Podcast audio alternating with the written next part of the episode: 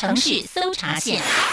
整合性的门诊，在这几年呢，大家常常听到，特别邀请到的是竹山秀传医院的团队哦。这一位是个案管理师杨雅文。Hello，雅文好。好，米雪好，各位听众大家好。那所谓整合性的门诊到底是什么呢？整合性的门诊呢，其实呢，我们可以看一下，就是说，大概有一个举例来说好了，一个八十五岁的高龄的长者，嗯嗯，他今天来看诊了，就医了。嘿那他发现说他自己有很多科的问题，是他一次就挂了那么多科哦。比方说，呃，有泌尿系统的问题哦，对，可能泌尿科、心脏科、神经内科。哦骨科血管问题也会有啊。哦，对，没错，他一次看了那么多科，哦、那加上他可能还有一些外院的用药，是对，就拿了一大堆药。呃，对，但回去也不知道怎么吃。哼，这时候呢，通常的话都会挂到内科医师身上啦。那内科医师的话，就是会看到他，哎，奇怪的，会检视他目前用药吃这么多颗用药的时候，嗯、他就会借由评估，那了解一下长者他的状况，嗯，呃，做一些用药整合这样子，所以就不用拿这么多的药，嗯、就可以比较简单化，他也比较知道说我一天三餐之后该怎么吃药。嘿，对。哎，那这样子是不是医药费也比较节省？当然啦、啊，就是会提升医医疗品质哦。那以整合性门诊的话，对于病人的这个照护呢，有一定的帮助。对，嗯、那那它的一个相关的特色，是不是也借由我们今天的一个互动当中，可以来跟大家介绍一下？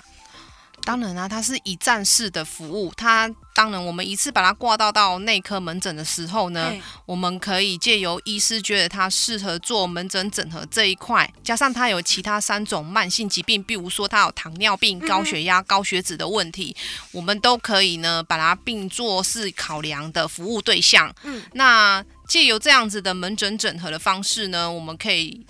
我们有我们的介入，就是周全性评估，了解到病人一些日常生活，他可能忧郁啦，或是合并一些可能认知功能啊、营养的状况，甚至呢一些合并一些衰弱的程度到哪里，然后就有一次评估，知道病人现在目前自身的状况，嗯，来做一些整合性的评估，然后再让医师做一些用药的调整。那适当的用药，稳定慢性用药使用。哦，好，那针对整合性的门诊嘛，吼，它只要单一科别，然后就可以来做一些细部的了解了，它不用跑这么多的诊间。当然，他如果有一些合并慢性用药的话，和慢性疾病的话呢，一科医师的话呢，可以解决他所有一些多科就诊的问题。所以，以最近你在接触的案例当中啊，是不是也可以来跟我们做一些分享跟讨论这样子？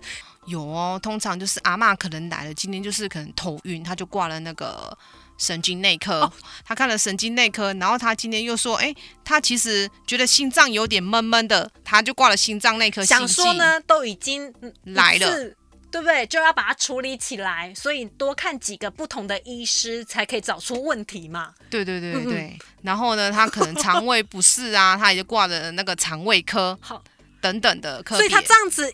从早到晚都待在医院呢，光是候诊就要排很久了耶。哦，对，他就诊的时候，其实等候的时间也蛮长的。对呀、啊，所以你要怎么协助他？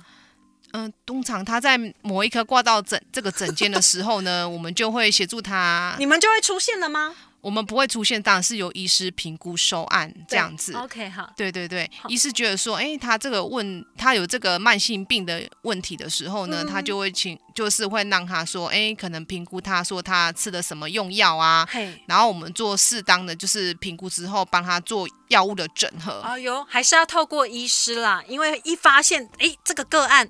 案情并不单纯，一个人跑太多科别了，但是症状可能都有点雷同，然后就是想要把它整合来做处理，这样子，嗯哼，对，也减少他就是多重用药的问题嘛。嘿，透过各管师在医院当中扮演的角色，除了协助医师之外，他更是病人的经纪人呢。就是 当他有问题的时候，你们都可以出来协调一下的感觉哈。就是会让他找得到人，这样看他就诊的情形，然后云端用药的方式，嗯、然后做一些适当药物整合。嗯嗯嗯。嗯，我想今天就是在节目当中让大家可以进一步的了解哈。现在其实呃，整合性的门诊啊，就是第一线看诊的医师会针对病人的需要，然后呢，跟其他相关的科别的医师共同来看诊，然后也节省病人的时间，然后也减少重复用药的情形，让大家呢可以更了解自身的一个状况。哎，是，嗯，那今天呢，我们所有的一个节目相关的资讯呢，